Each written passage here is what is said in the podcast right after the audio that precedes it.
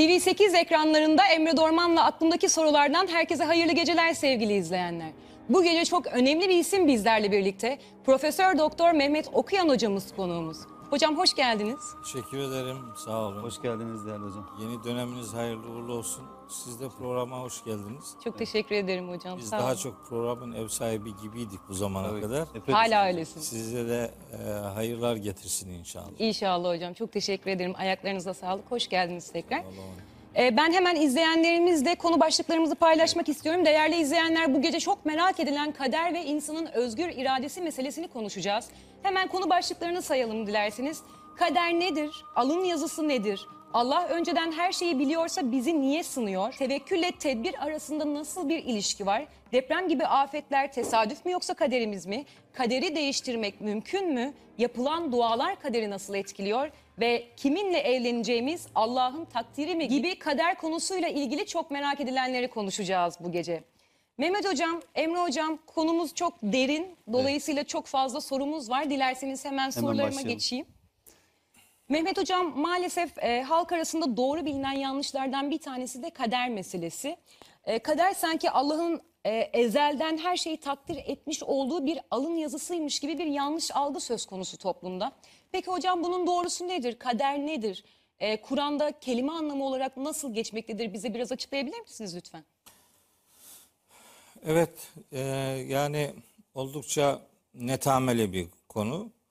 E, netamesi şuradan kaynaklanıyor. Aslında kavramın Kur'an-ı Kerim'deki kullanımını e, yakinen takip ettiğimiz zaman böyle e, çok karma karışık bir şey değil. Ama Kur'an'daki bazı kavramlara Kur'an'ın yüklediği anlamları değil de insanların kendi tercihleriyle şekillendirdikleri bir içerik e, konuşlandırdıkları için anlaşılmaz hale geliyor. E, insanların kendi yorumlarıyla mesele biraz çıkmaza sürükleniyor. Onun için biz bütün sunumlarımızda Kur'an'ın kavramlarını Kur'an'ın kullandığı gibi anlamaya çalışıyoruz. İşte bunlardan bir tanesi de kader kavramı. Ee, kader Kur'an'ın 11 defa kullandığı bir kelimedir, kavramdır kader. 11 11. 11 ayette geçiyor. Şimdi tabi işi bilmeyenler 11 ayette geçiyorsa işte bak kader Kur'an'da 11 kez geçiyor gibi böyle bir sloganik söylem devreye sokuluyor. Halbuki sizin sorunuzda da ifade ettiğiniz gibi e, meselenin alın yazısı diye bir boyutuna Kur'an-ı Kerim hiç gönderme yapmaz. Evet. Hiç.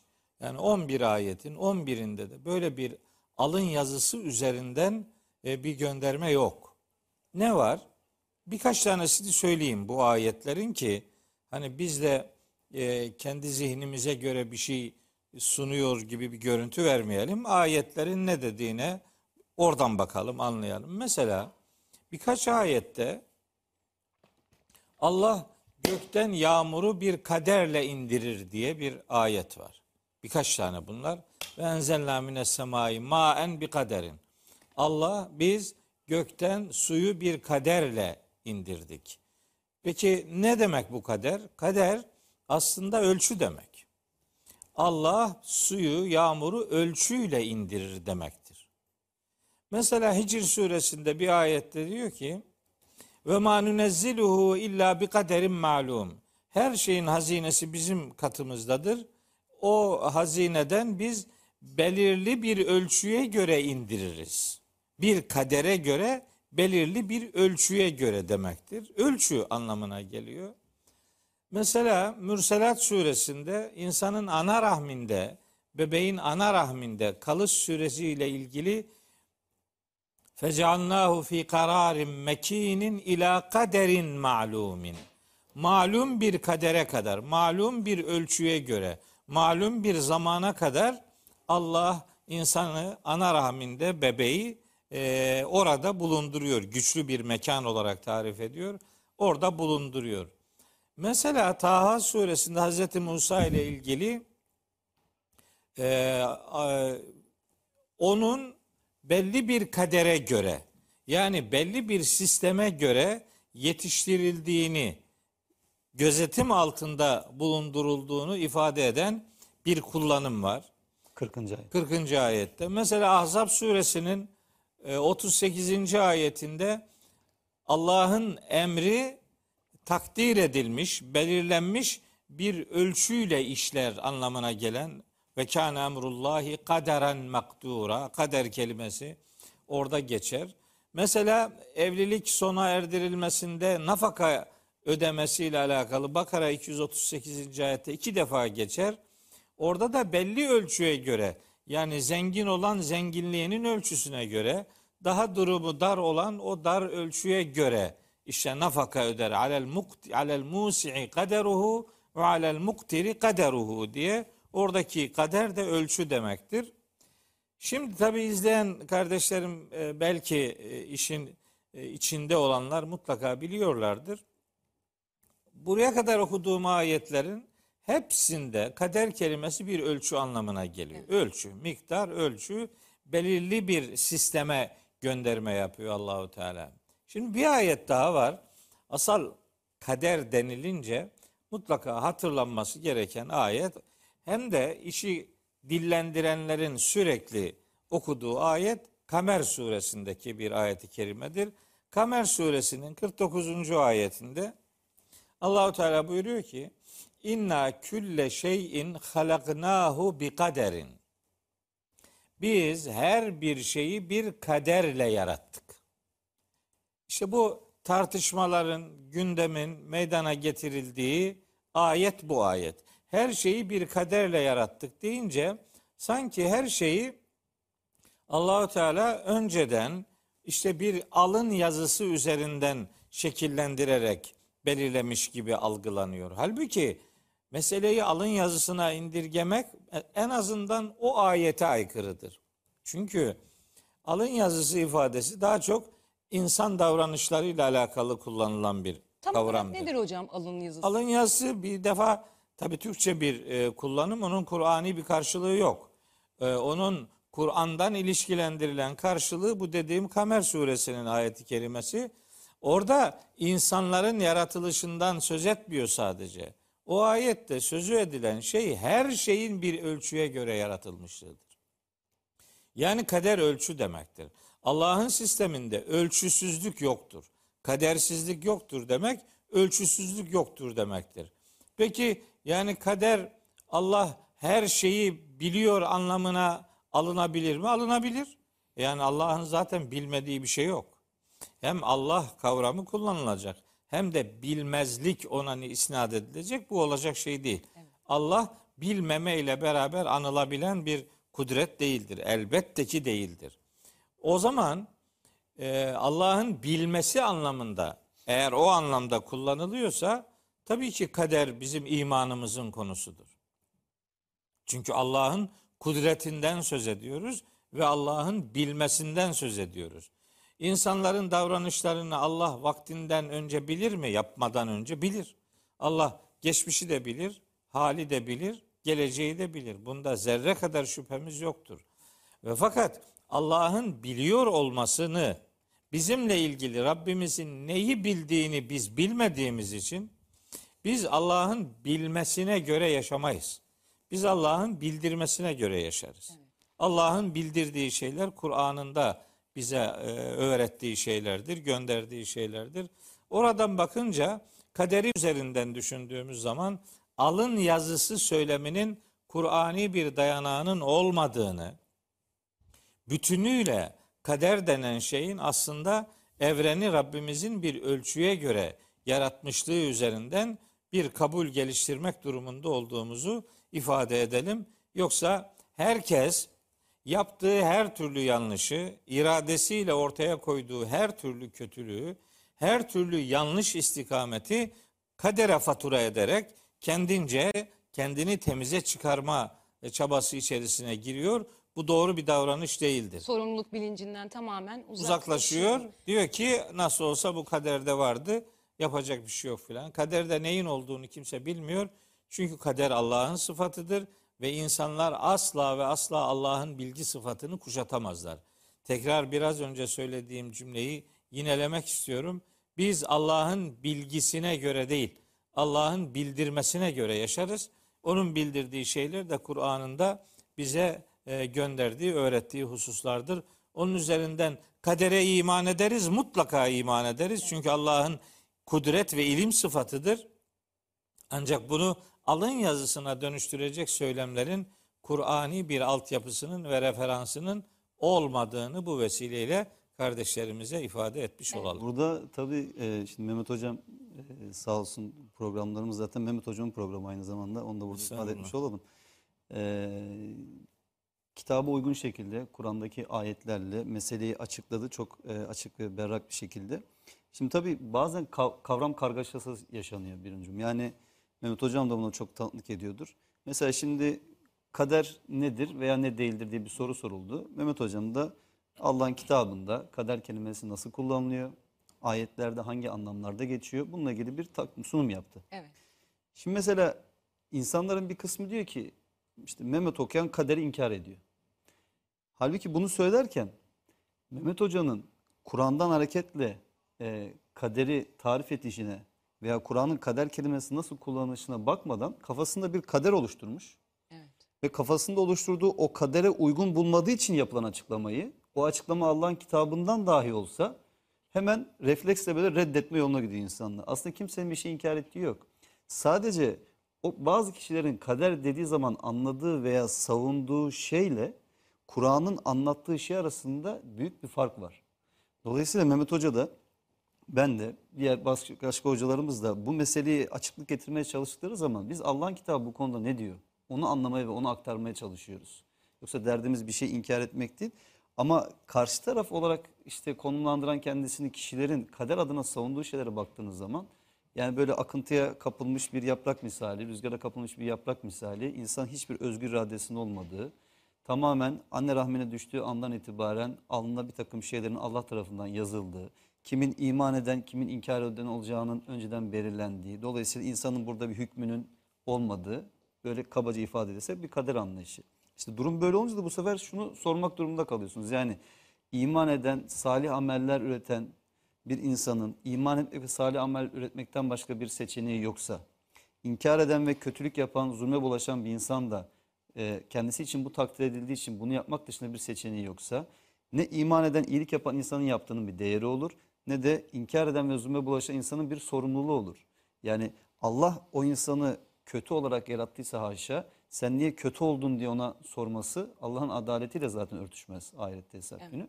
Yani ben buna biraz açıklık getirmek istedim. Çünkü bir kavram konuşulurken sizin anlatmaya çalıştığınız ve içinizi, içini doldurduğunuz şey bambaşka bir şey. Karşı tarafın anladığı ve o anladığı üzerinden size yönelttiği ithamlar çok başka bir şey. Bunun hep sıkıntısını yaşadığımız için bir açıklamak iyi olur diye düşünüyorum. Yani öncelikle fıtratımıza uygun ayarlarımıza bir bakıp daha sonra Allah'ın vahyinin süzgecinden geçirmemiz gerek dinlerken Allah'lı Allah- Allah'ın kelamıyla ilgili konuşurken e, bu eylemi gerçekleştirmek gerek diyebilir miyiz hocam? O süzgeçten geçirip ayarlarımızı bir kontrol etmek. Yani şöyle yarar var şimdi? Allah'ın dini üzerinde konuşuyorsak Allah'ın kitabından konuşmak dışında bir seçeneğimiz yok zaten. Din Allah'ın dini.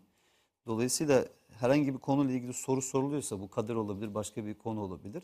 E tabii ki Allah'ın ayetlerinden referansla bu konunun açıklanması gerekir. Yani Hazreti Peygamber'in, peygamberimizin başka bir yolu yoktu ki zaten. Yani kendisine bir soru iletildiği zaman onu gidip başka kaynaklardan değil Allah'ın kitabından açıklıyordu. Ayetler ne söylüyorsa hatta o konuyla ilgili bir açıklama gelmemişse şayet Peygamberimiz de o konuyla ilgili bir açıklama gelmesini bekliyordu. Ama Peygamberimiz hayattayken bu mümkündü. Ama şu anda elimizde Kur'an dışında bu anlamda e, din adına referans alabileceğimiz, doğru ile yanlışı ayırt edebileceğimiz, hakla batılı birbirini ayırt edebileceğimiz başka İlahi. güvenilebilecek, mutlak anlamda güvenilebilecek başka bir referans kaynağı da yok zaten yani. Neye dayanarak açıklama yapacağız? Evet.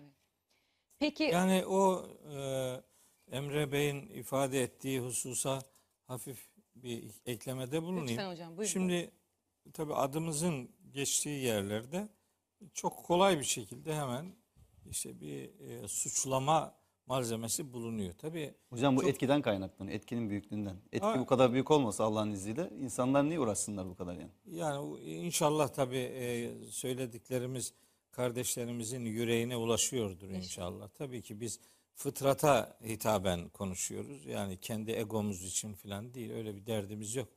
Hani partimiz yok, cemaatimiz yok, tarikatımız yok, grubumuz yok, kliğimiz yok. biz bizim kitapları okuyun bize gelin filan demiyoruz. Kendinize gelin diyoruz. Yani başkaları sizi aldatıyor. Fıtratınıza gelin kardeşim diyoruz.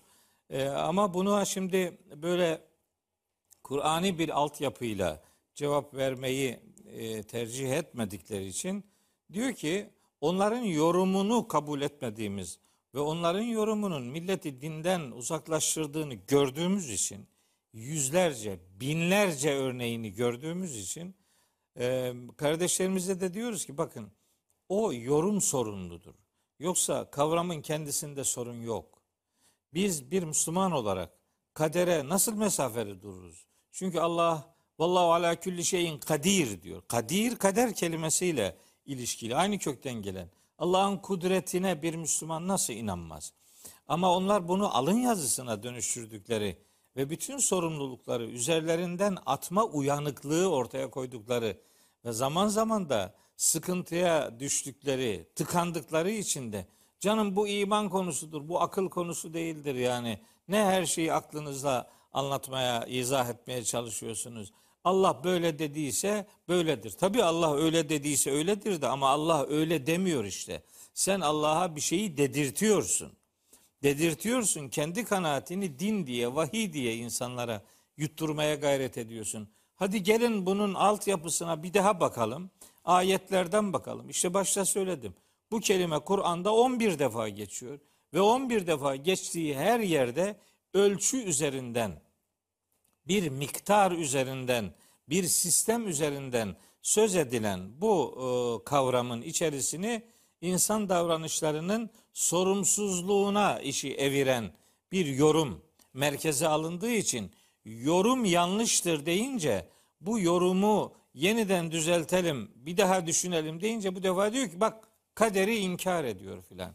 Kadere herkesten daha çok iman eden insanlarız biz. Çünkü kaderi Allah'ın kudreti ve Allah'ın ilim sıfatı olarak görüyoruz.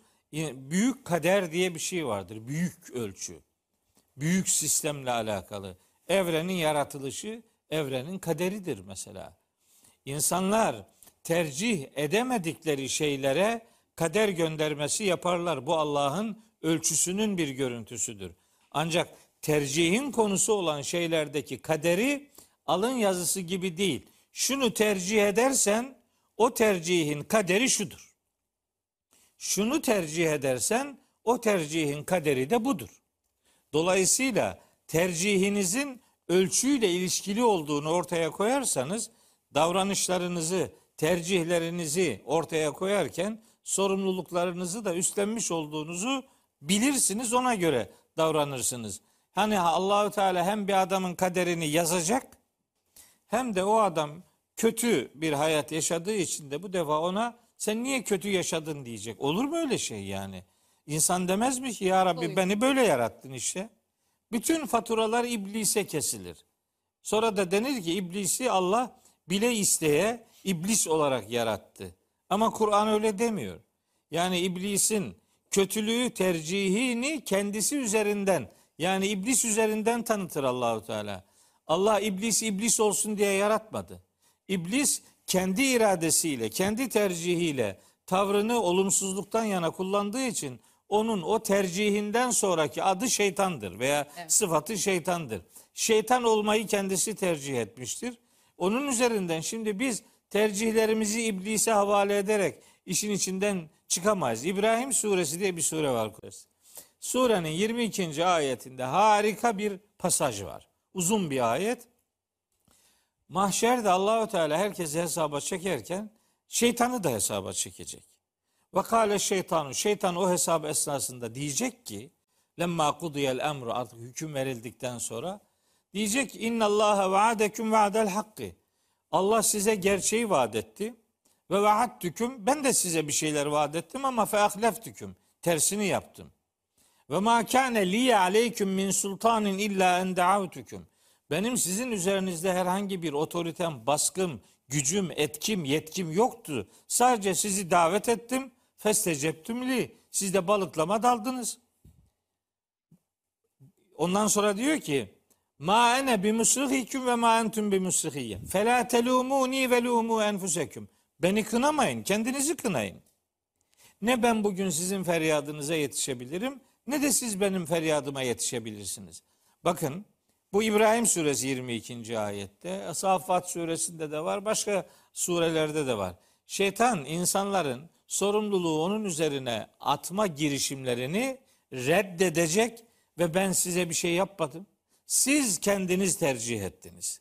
Çünkü iblis de şeytan olmayı kendisi tercih etmişti. Şimdi onun peşinden gidenler mahşerde faturayı iblise kesemeyeceklerdir.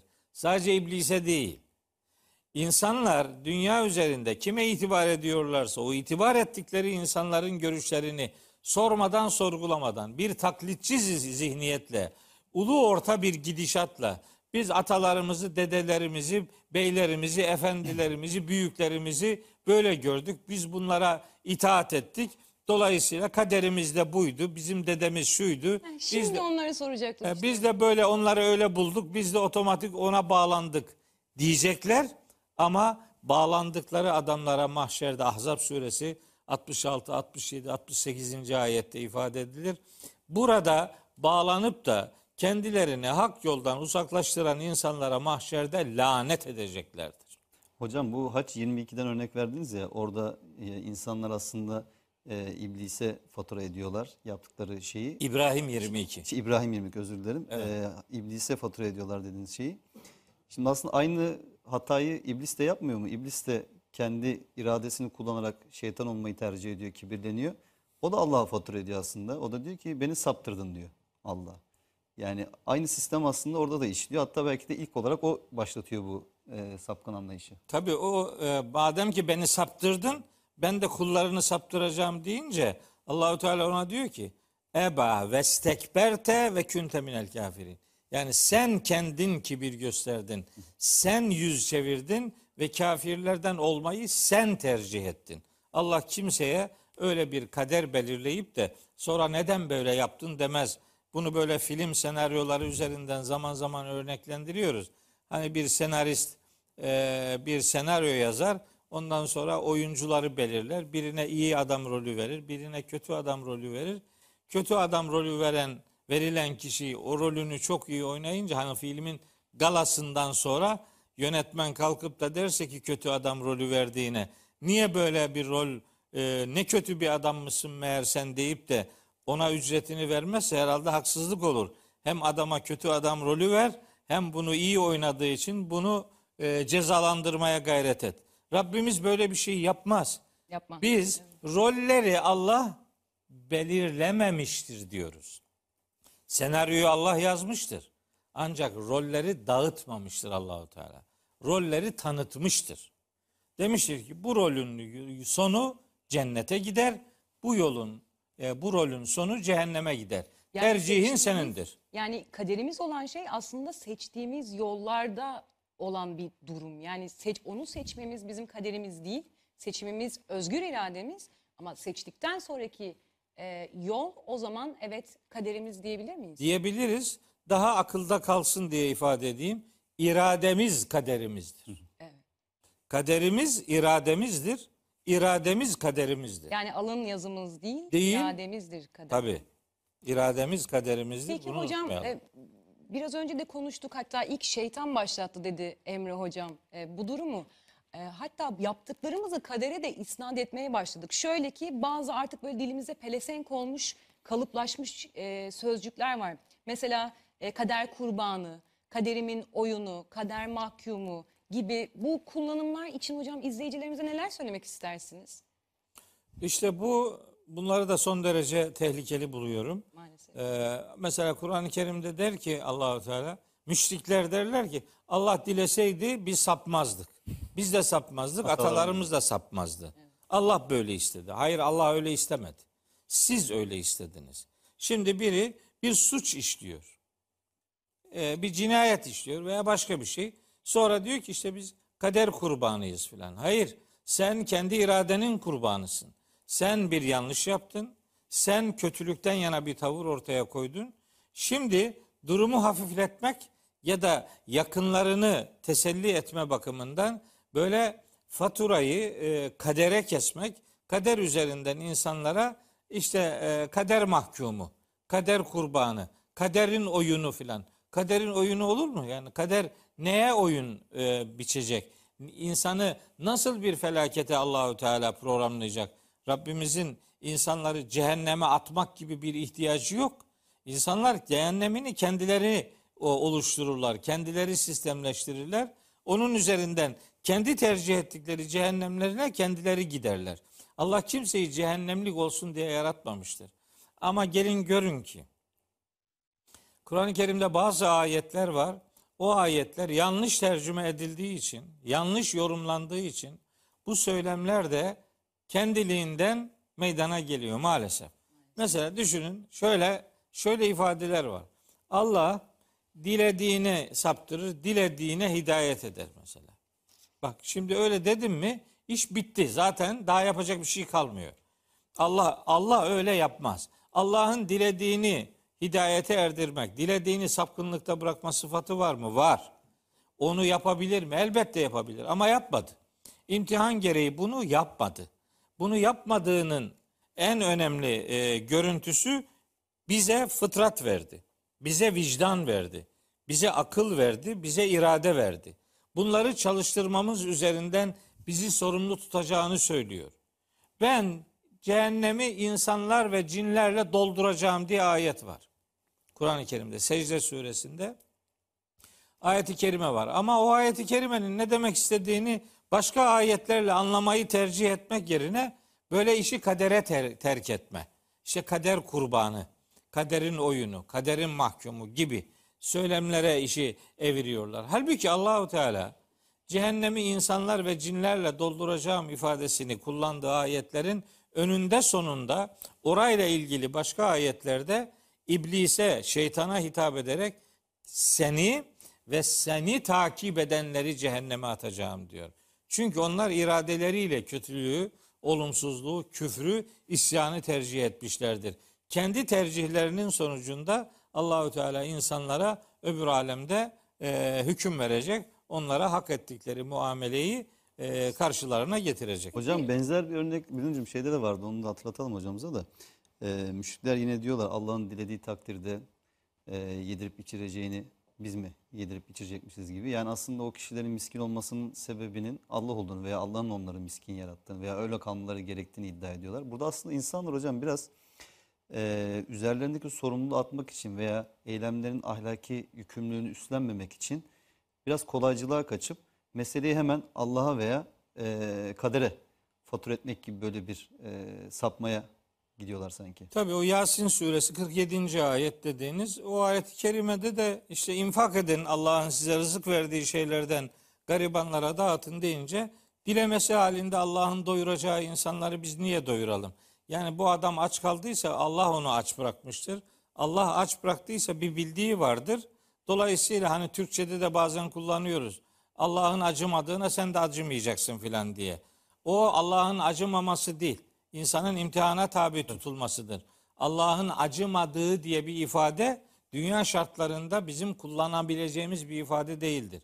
Cehennemlik olmayı kişi tercih eder. Cehenneme atılırsa Allah ona acımadı faturasıyla suçu, sorumluluğu Allah'a atmak doğru değil. Kendileri bunu yapmışlardır. Kendi tercihlerinin sonucuna katlanıyordur Allahu Teala.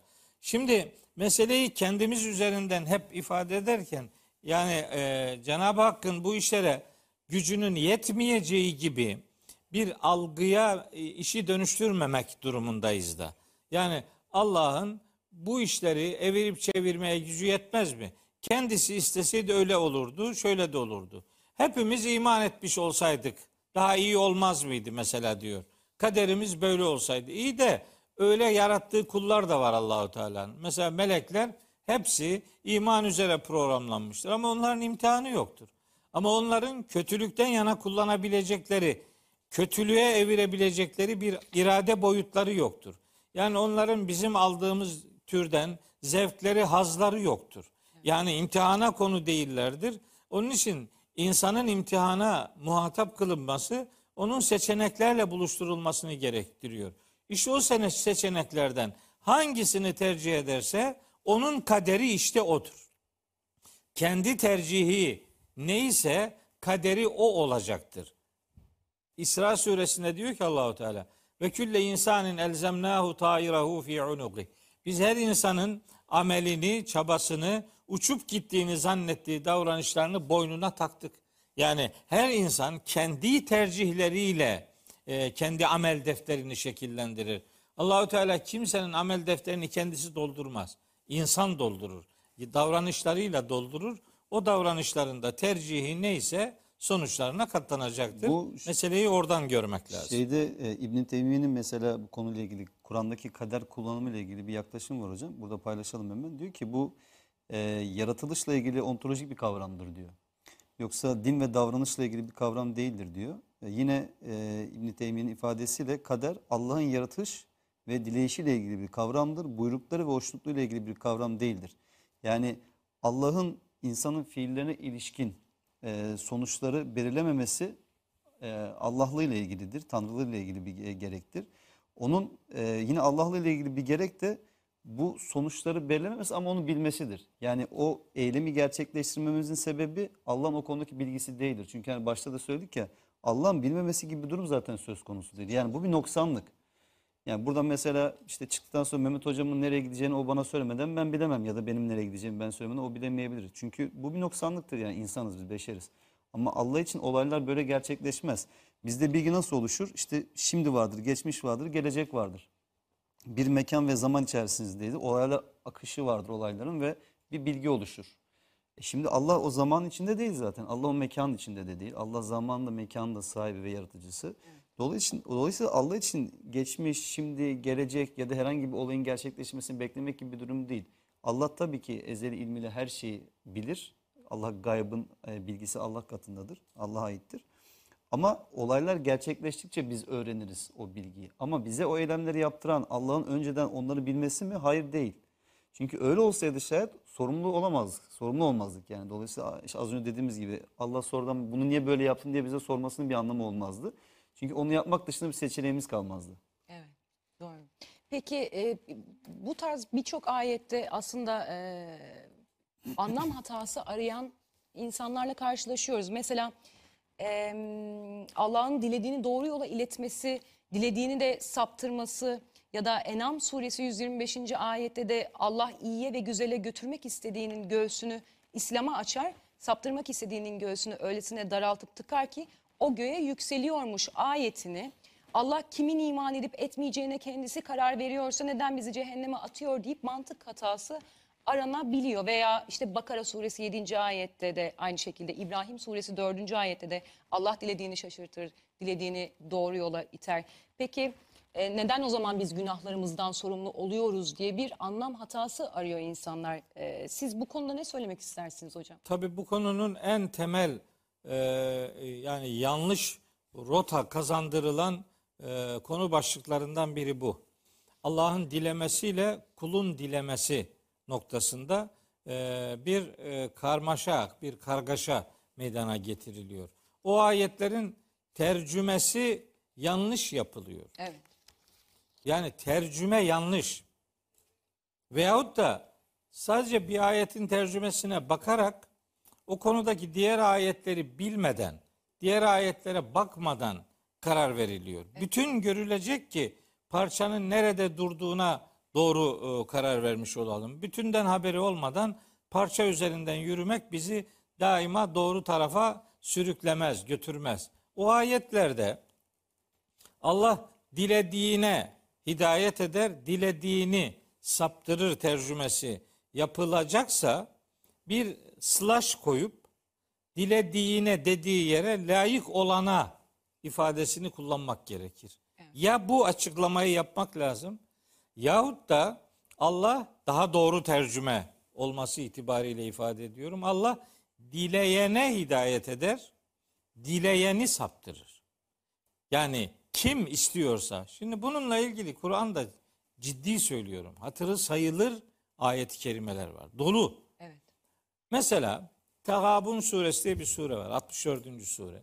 O surenin 11. ayetinde diyor ki Allahu Teala ve men yu'min billahi yehdi kalbehu. Kim Allah'a iman ederse Allah onun kalbine hidayet eder. Biz Fatiha'yı okuyoruz. İhdina sıratan müstakim. Ya Rabbi bizi dost doğru yola ilet. Bakın irade bizden, istek bizden. Biz isteyeceğiz. Biz dileyeceğiz ki Allahu Teala da bizim için dileğimizi yaratmış olsun. O zaman hidayet de sapkınlık da kulun dilemesiyle alakalı bir kavramdır. Allah dilediğine değil, dileyene hidayet eder. Dilediğini değil, dileyeni sapkınlıkta bırakır. Mesela Saf suresinin 5. ayetinde diyor ki Allahu Teala felemma zâgû ezâgallâhu kulûbehum. İnsanlar kendileri eğrilince Allah da onların kalplerini eğriltmiştir. Yani kişi kendisi eğrildikten sonra Allah onun kalbinin eğrilmesini e, onaylar ya da ona izin verir. Yoksa en tepeden Allah'ın dilediğine hidayet edip dilediğini saptırması yaklaşımı doğru bir yaklaşım değil. Allah'ın kime hidayet etmeyeceğini biz biliyoruz ayetlerden. Vallahu la yehdil kavmel kafirin. Vallahu la yehdil kavmel fasikin. Allah zaten fasık olanları, fasık olmayı tercih edenleri hidayete erdirmez.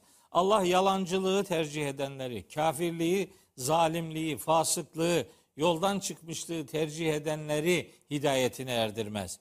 Allah zaten sapkınlıkta olanlardan başkasını saptırmaz diye ayetler var. Ve ma yudillu bihi illel fasikin. Fasıklardan başkasını Allah saptırmaz. O zaman anlaşılıyor ki hidayette de sapkınlıkta da kulun tercihi söz konusudur. En'am suresi 125. ayeti hatırlattınız. O ayette diyor ki Allahu Teala: "Femen yuridillahu en yehdiyehu yeşrah sadrahu lil İslam." Allah kimin hidayete ermesini isterse onun göğsünü İslam'a açar. Evet. Kimin de sapmasını isterse onun da yüreğini daraltmış yapar. Kimin ister?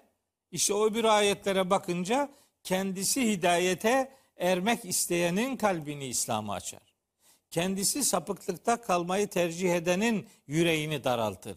Burada fail yani isteyen yani mürit irade eden kulun kendisidir. Allah da onu o isteği yaratır. Meseleyi bunun üzerinden şekillendirmek lazım. Konuyla ilgili bütün ayetlerin tercümesi hatırda kalsın diye söylüyorum.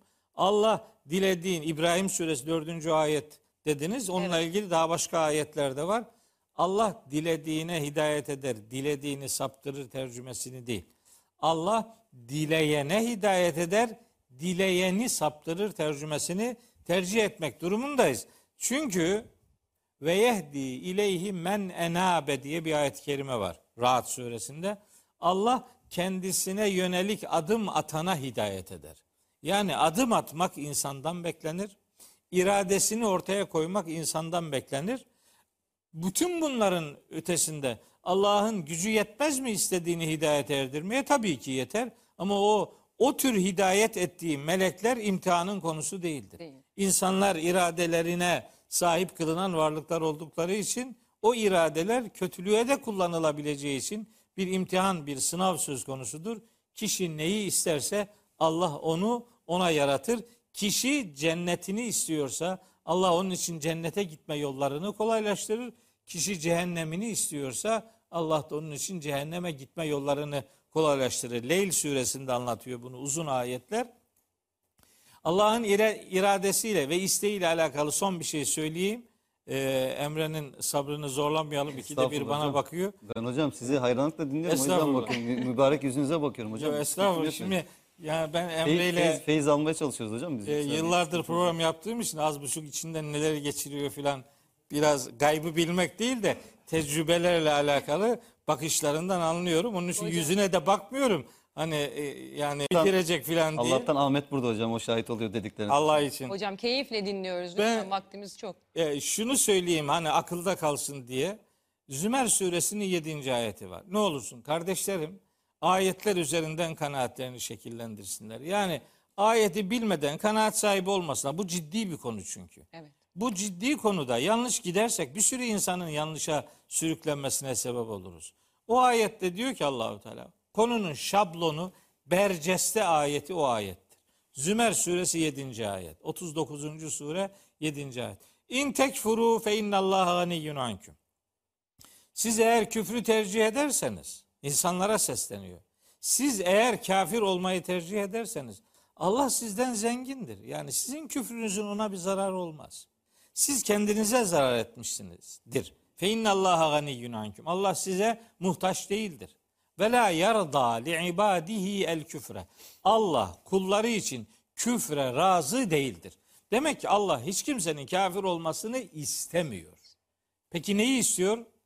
Ve in teşkuru yardahu leküm. Eğer siz şükreder, iman ederseniz Allah sizin için bundan memnun olur. Onun için bize akıl vermiştir. Onun için bize irade vermiştir. Onun için bize fıtrat vermiştir. Onun için bize vicdan vermiştir. Onun için bize kitap göndermiştir. Onun için bizim örnek almamız gerektiği noktasında bu kitabın yaşanabilir bir kitap olduğunu ortaya koymak için bize bir peygamber görevlendirmiştir. Bu altı tane nokta bizim imanı tercih etmemiz için Rabbimizin sebepleri yarattığının en önemli göstergesidir. Bunun üzerinden haşa faturayı Allah'a kesmek doğru bir davranış değildir. Biz irademizle, eylemlerimizle yolumuzu seçer, öyle bir akıbeti kendimiz tercih ederiz. Bir öncüm şimdi e, Mehmet Hocam'ın bu bazı Kur'an meallerindeki aslında birçoğunda olan hatadan bahsetmesi iyi oldu. Tabi burada doğru tercüme veren sayılar az da olsa çok kıymetli mealler de var doğrusu ama şimdi ben buradan bir şikayeti Mehmet Hocam'a iletmiş olayım bu vesileyle. İzleyicilerimiz muhtemelen bu program için de şu anda bunu soruyorlardır. Aşağı yukarı iki yıldır Mehmet Hocamızın mealinin tamamlanmasını bekliyorlar ve ısrarla soruyorlar ne zaman çıkacak diye. Hocam buradan bir duyuru yapmak ister misiniz bu konuyla ilgili? İnşallah- Ee, tabii bir duyuru Yakında- yapmak isterim. Ee, tabii bir defa e, kardeşlerimizin bir kısmı mealle tefsiri karıştırıyor. Meal başka bir e, çalışma. Ama tefsir meali daha çok soruyorlar şey. hocam. Daha çok meal E, soruyor. meal Kur'an'ın işte e, çevirisi diyebileceğimiz e, çalışma. Tabii bu çok ciddi bir iş. O kadar ciddi ki ben şöyle bir şey söylüyorum. Diyorum ki tefsir yapmadan meal yazmamak lazım. Çünkü cidden yani ayetlerin birbiriyle öyle muhteşem konu irtibatları var ki. Evet. Biz şimdi defalarca okudum meal e, basmasımından önce. Şimdi en son bir daha okuyorum. E, şunu biliyorum. Böyle gözlerini açmış. Bunda nasıl bir hata var? Bu hatayı öne çıkartıp da bu adama yüklenelim diye bekleyenler var. E, sayıları çok kabarık değil ama gürültüleri fazla çıkıyor. Bir de gerçekten hakikat neymiş? Bir de e, buradan bakalım diye özlemle bekleyenler var. Onların sayıları çok Onların sayıları evet, oldukça yoğun elhamdülillah. Biz son kez e, tabi faturayı bana hep kesme. Şimdi buradaki faturanın bir bölümü Ahmet'e kesilecek. Çünkü ben baskıya hazır hale getirdim. Bu dedi ki Ahmet baba bunu bir daha okuyalım.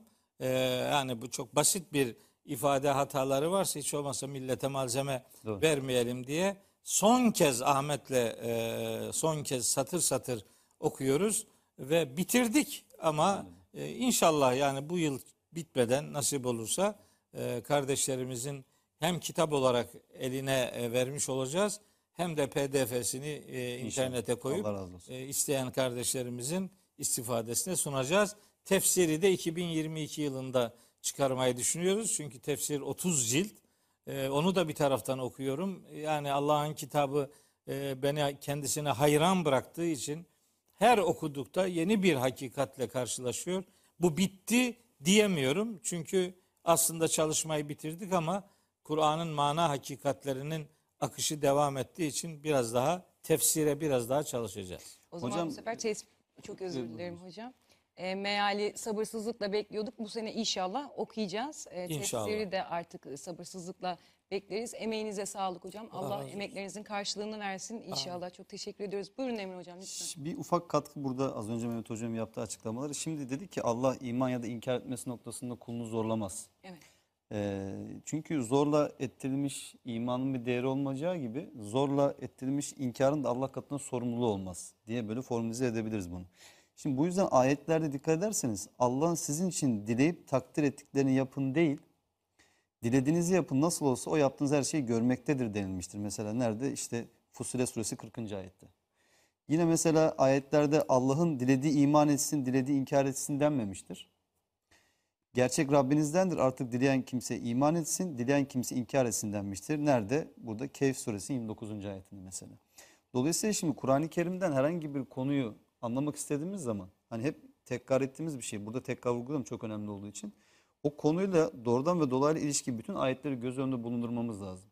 Şimdi oradan tek bir tane ayetin mealini okuyup oradan bir kelimeyi cımbızlayıp Aa bak bu böyleyse o zaman bizim Allah karşısında ne hükmümüz var? Allah dilediğinin kalbini mühürlüyorsa, Allah dilediğini saptırıyorsa e, şeklinde yaklaşarak hani mealdeki hatanın dışında da tek bir ayette odaklanıp diğer o konuyla ilgili ayetleri göz ardı edersek o zaman doğru bir anlam çıkartamayız. E, Kur'an'dan hataya düşeriz. Yani bizim Allah'a inanan, Kur'an'a, Hazreti Peygamber'in Allah'ın elçisi olduğuna inanan her Müslümanın üzerine düşen vazife nedir? Allah'ın kitabını en doğru şekilde anlamak ve anlamakla yetinmeyip onu en güzel şekilde yaşamaktır. Dolayısıyla hani bizim Allah'ın huzuruna geldiğimiz zaman Allah'ın kitabı ile ilgili yani işte onu okuyamadım, onu anlayamadım, onu işte öğrenemedim ya da vakit bulamadım gibi böyle bahanelerimiz geçerli olmayacak. Yani bir gün boyunca insanlar istedikten sonra nelere imkan buluyorlar. Az biraz olsun Allah'ın kitabına da o hürmeti gösterelim. Allah'ın kitabını anlamaya çalışalım. Daha fazla mesai harcayıp anlamaya çalışan insanların ortaya koymaya çalıştığı şeylere bakalım. Acaba burada bir farklı bakış açısı var mı? O ayete verilen anlamla ilgili bir hata var mı? Ya da doğrusu nedir, ne değildir diye.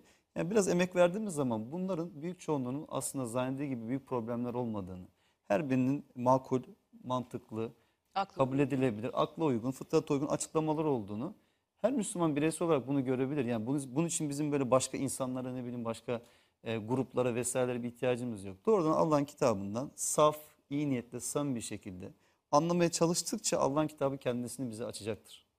Evet. Öyle Bir şeyi hatırlatayım. Ee, yani hem sizin sorunuzla hem e, Emre'nin katkısıyla e, ilişkili olarak iki şeyi hatırlatayım. Sonunda dedi ki Kur'an Allah'ın kitabını insanlar anlarlar. Evet anlarlar.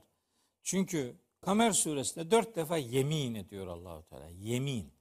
Ve lekad yessernel Kur'ane lizikri. Kolay kalır. Yani gerçek hatırlansın diye yemin olsun biz bu Kur'an'ı kolaylaştırdık.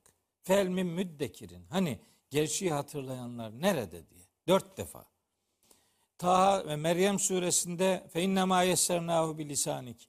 Biz bunu senin diline kolaylaştırdık diyor 97. ayette. Ee, Duhan suresi 58. ayette biz bunu senin diline kolaylaştırdık diyor. Zü- Müzzemmil suresi 20. ayette Kur'an zaten kolaydır ondan e, ulaşabildiğinizi okuyun diye ayet-i kerimeler var. Yani Allah'ın kitabı zor değil bir defa bunu söyleyelim. Hani sakın meal okumayın dinden çıkarsınız diyorlar. Tabii meallerin bir kısmı yanlış olduğu için orayı kullanıyorlar. Ben de diyorum ki Kur'an meal okumazsanız dinden çıkarsınız. Çünkü dinde olup olmadığınızı bilmezsiniz ki. Neye inandığını bilmiyorsun. Sana biri bir şey dedi, bir şey duydun öyle kaptırdın kendini sele öyle gidiyorsun. Böyle bir iman makbul bir iman değil. Hocam aslında doğruluk payı var biraz. Sözünüzü kestim. Yani meal okumayın dinden çıkarsınız diyorlar. Meali okudukları zaman doğru bir mealden okudukları zaman onların din diye anlattığı şeyden insanların çıkacağını biliyorlar. Ha. Yani- Bizim dinimizden evet, demeye evet, oradan demeye çalışıyor. Yoksa Allah'ın dininden nasıl çıkacaksın Allah'ın kelamını okuduğun zaman? Yani Allah'ın kitabı adamı dinden çıkarmaz. Yani Allah'ın kitabı insanlara fıtratıyla buluşmayı öğretir.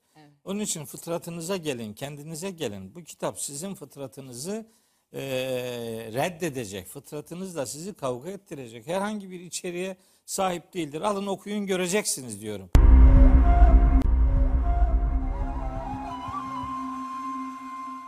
Ben İlahiyat Fakültesi'nde 32 yıldır hocayım. 32 yıldır dersine girdiğim öğrencilere Kur'an-ı Kerim'in mealini okuma ödevi veriyorum. Okuma ödevi verdim. Biraz yıllarca baktım okumuyorlar. Yazma ödevi verdim bu defa. Yazdırıyorum. Meal yazdırıyorum. 500, 10 cüz filan. Ee, başlarken tereddüt gösteriyorlar. Çünkü etrafta Kur'an okumayın anlamazsınız diyorlar. Ya Kur'an okumayın anlamazsınız demek. Allah anlaşılmayan bir kitap indirdi demektir. Yani bizim konuşmamızdaki maksat anlaşmamız olmasına rağmen biz anlaşılmak için konuşuyoruz da Allahu Teala anlaşılmamak için konuşmuş olabilir mi yani? Bu nasıl bir Mümkün tanım yani? şey. Efendim bir takım hatalar var. O hataları siz yaptınız. Sizin algınız öyle hataların meydana gelmesine kapı araladı, yol açtı. Şimdi diyoruz ki bakın bunun doğrusu şudur. Gelin okuyun çünkü kolaydır. Ben Allah'ın kitabına Allah'ın mektubu gözüyle bakmak gerektiğine inanıyorum. Allah bizim hepimize bu mektubu gönderdi. Bu, bu mektupta hepimizle ilgili muhteşem noktalar var, muhteşem tespitler var. Açın okuyun mutlu olacaksınız diyorum. Her insana özel olarak gelmiş. Evet. Birey birey. Her birimize. hepimize mesajları var. Ben mesela bu gece çalışıyordum. Hadid suresini çalışıyordum. Hadid suresinin 3. ayetini okurken ya sanki ilk defa görmüşüm. Ya ben Hadid suresini on binlerce defa okumuş bir adamım.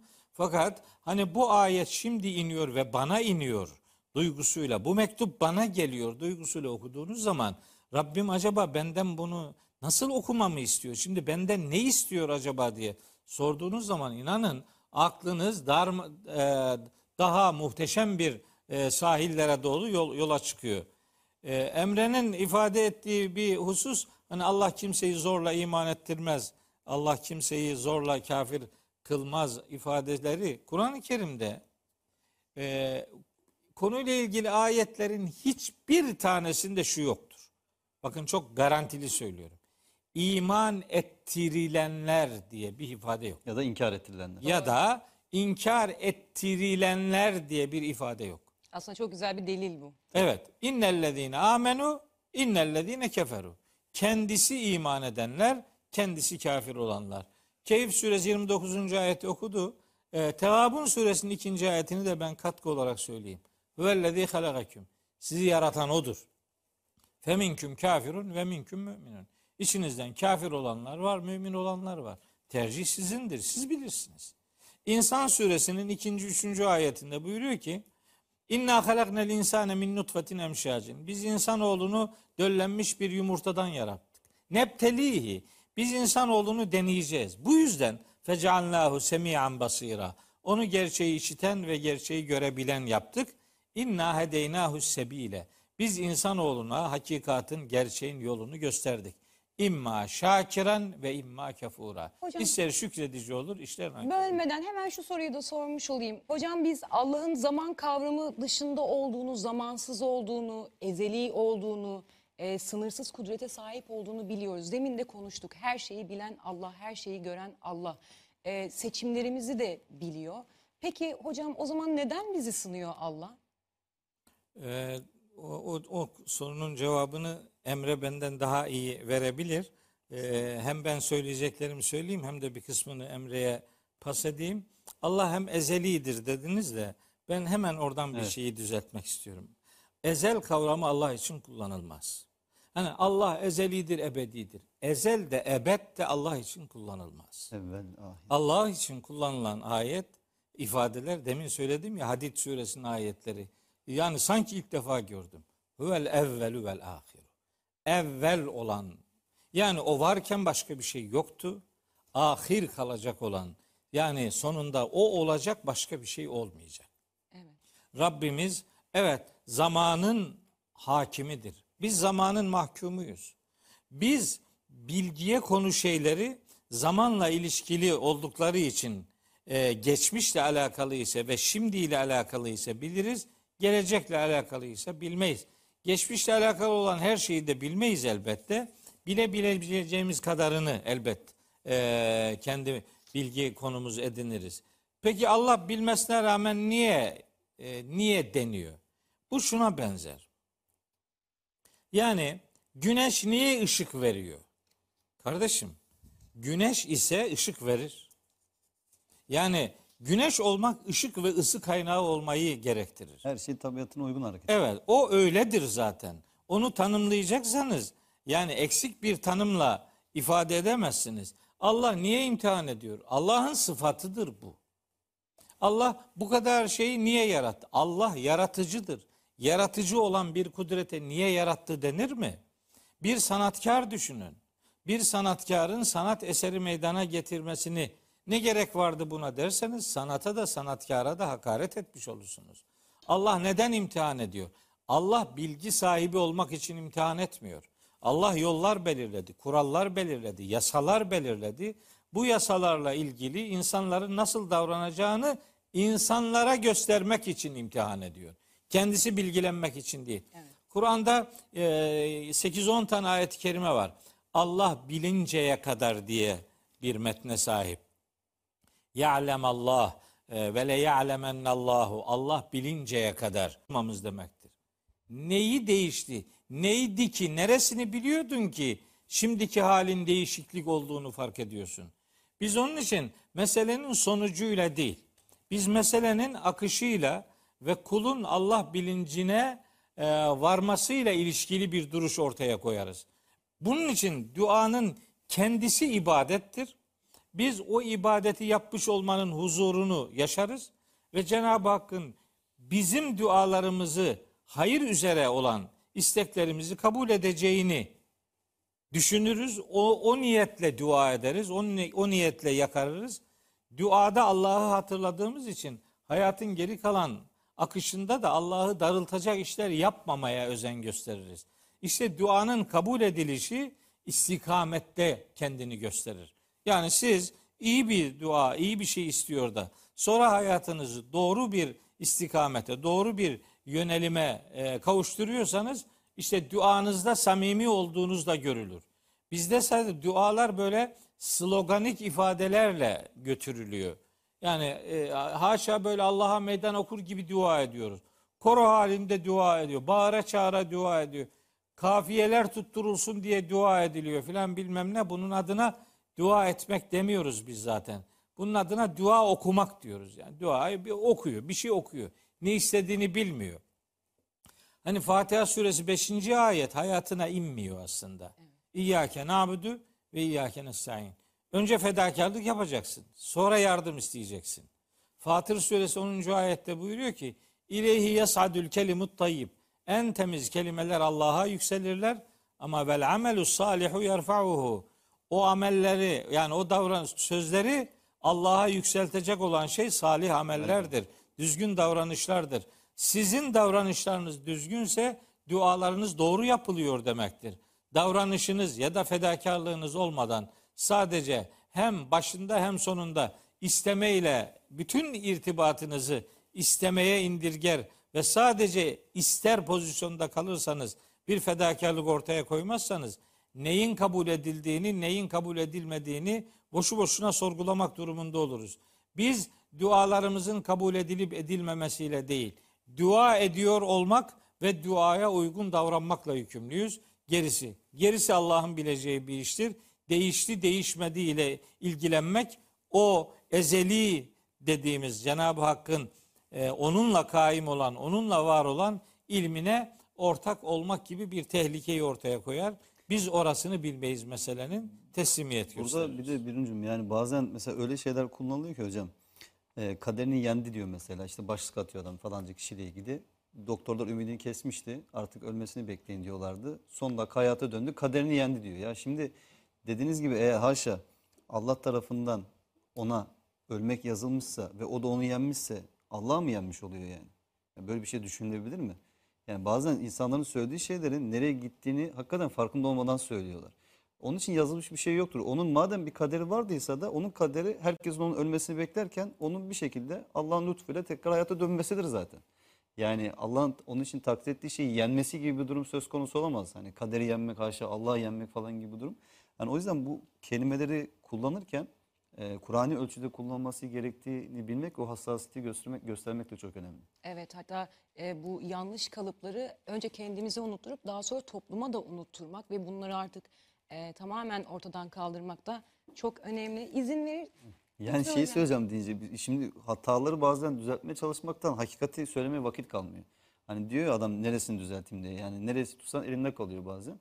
O yüzden belki böyle hani temiz bir e, sayfa üzerinden yeni doğru e, gerçeğe uygun bilgilerle temellenmesi lazım insanların dini düşüncesi. Evet. Ama kafamızı biz e, Kur'an dışı, Hazreti Peygamber'in örnekli dışı birçok bilgiyle öncesinde doldurduğumuz zaman sonradan hakikatle karşılaştığı zaman adam bu sefer tepki veriyor hakikate veya duvar örüyor hakikatle karşısında. Çünkü onun din diye öğrendiği, din diye benimsediği şeylerle hakikat arasında büyük bir fark var, büyük bir uçurum var. Çatışma var. Ve öyle bir geleneksel olarak kemikleşiyor ki bu e, çevreden edinilen, geçmişten işte edinilen bilgiler.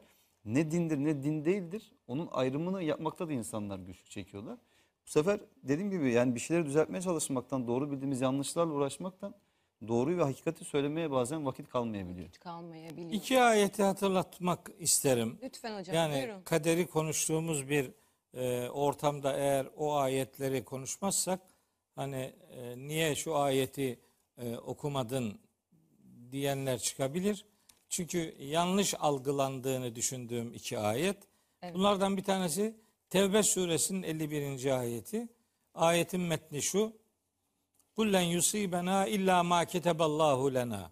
İşte de ki Allah'ın bizim için yazdığından başkası bizim başımıza gelmez.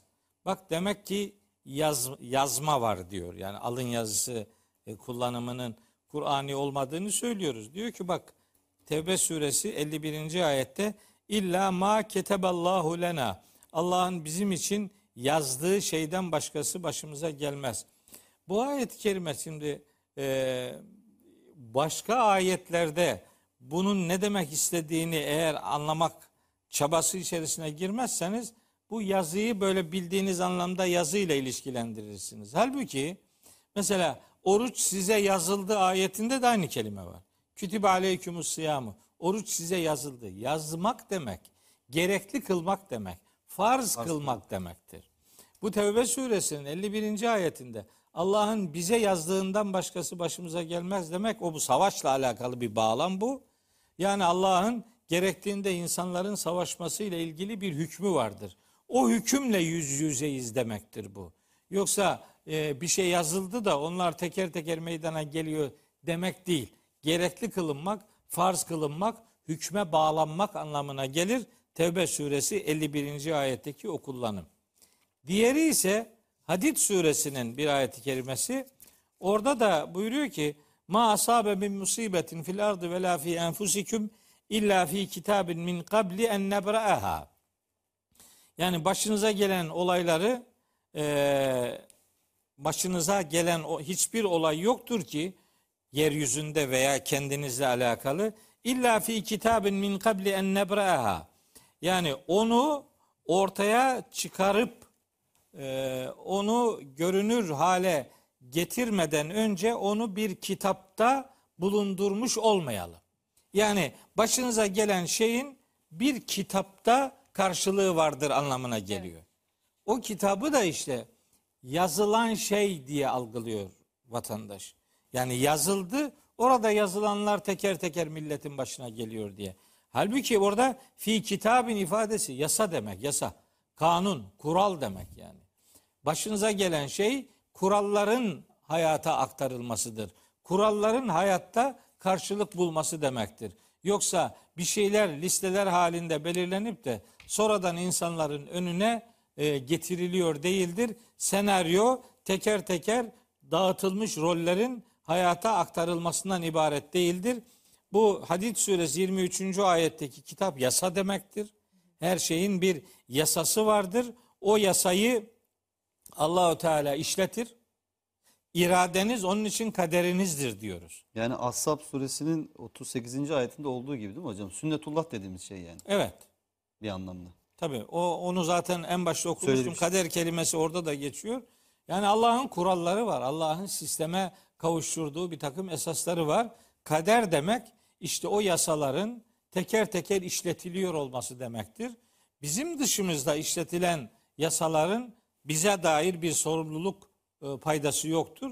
Ama bizim kendimizin tercih ettiğimiz noktalarda tercihimiz kaderimiz olacağı için sorumluluğumuz tercihimizle başlayacaktır. Bu iki ayeti kerimeyi de Allah'ın yasası ve hüküm koyuculuğu noktasında anlamak durumundayız. Yazılı bir alın alın yazısı anlamında bir kader algısının Kur'an'dan herhangi bir referansı Yok. olmadığını Burada bir daha şey de söyleyeyim. tabii çok önemli. Mehmet Hocam vurguladı ya, yani şimdi Kur'an'da hem çok anlamlı e, kavramlar, kelimeler var ve her şeyi Kur'an'ın e, bağlama uygun, kullanımına uygun anlam vermek burada önemli. Yani ketebe gördüğün her yere yazmak anlamını verirsen ya da kitap gördüğün her yerde yazılmış e, iki cilt arasında bir şey anlarsan işte böyle yanlış anlamlar çıkar. Mesela salat kavramı Kur'an'daki işte çok anlamlı kavramlardan bir tanesi. İşte namaz anlamı var, destek anlamı var, işte dua anlamı var, çeşitli anlamları var. Şimdi Ashab suresinde işte Allah ve melekleri e, Hazreti Peygamber için geçen ifade o elçiye salat ederler dediği zaman şimdi sen oraya gidip ona namaz namaz diye tercüme edersen onu yani haşa Allah ve elçileri peygamberimize namaz mı kılıyorlar? Olur. O yüzden Ya da kavram- salavat getirmek salavat diyorlar. getirmek gibi de olabilir evet. Halbuki orada destek olmak anlamı var. Çünkü aynı surede yine Allah ve meleklerinin müminlere de destek olduğunu yine Kur'an-ı Kerim o anlamda vurguluyor orada. O yüzden yani kavramların e, bağlamına uygun ve e, tam da o ayette olması gerektiği şekilde kullanılması önemli. Çünkü onların her birinin Kur'an'da zaten o kullanımları var. Yani bizim onun dışında bir şeye bakmaya da ihtiyacımız yok. Kur'an bu kavramı hangi bağlamda nasıl kullanmış onu anlamanın yolu da var. Bu Kur'an'ın bir metodu aslında kendi içinde. Bir yöntem, bir anlama yöntemi yani. Dolayısıyla Evet. biraz üzerine düşüp biraz zaman ayırmakla aslında çok rahat anlaşılabilir. Çok çok çok e, güzel bir kitap olduğunu. Ya şimdi Herkes görebilir. şimdi inanmayan insanlar için bir şey demek zaten mümkün değil. Çünkü adam zaten inanmıyor. Yani o kendi tercihidir, kendi sorumluluğudur. İnanmayan da Rabbi Allah'tır. Allah hesabını kendisi verecektir. Ama bir kişi ben Müslümanım diyorsa, ben Allah'a inanıyorum, Allah'ın kitabı Kur'an'dır, Hazreti Peygamber onun elçisidir, işte ahirete inanıyorum, meleklere inanıyorum. Bunları söylüyorsa, bunlara iman etmişse, yani Allah'ın kitabını anlamak, öğrenmek ve hayatına taşımaktan daha önemli bir vazifesi yok.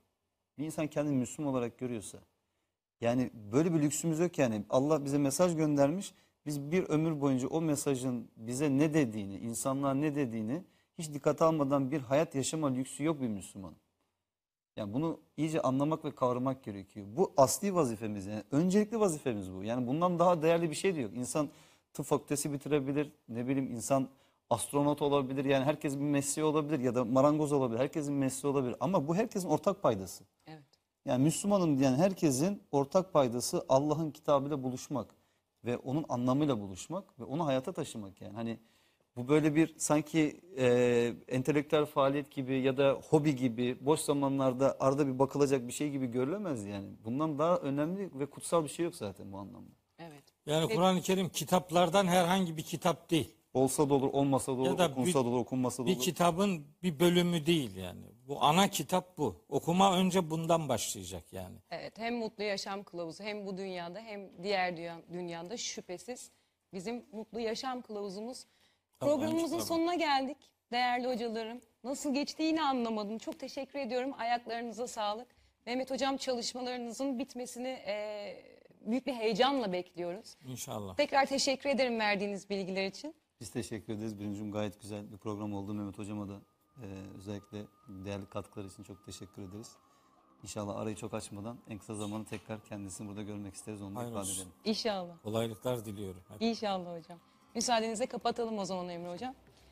Değerli izleyenler bu gece de bize ayrılan sürenin sonuna geldik. Ee, kaderle alakalı en çok merak edilenleri vaktimiz yettiği sürece konuştuk. Haftaya Perşembe TV8 ekranlarında yine sizlerle olacağız. Görüşmek dileğiyle, hoşçakalın.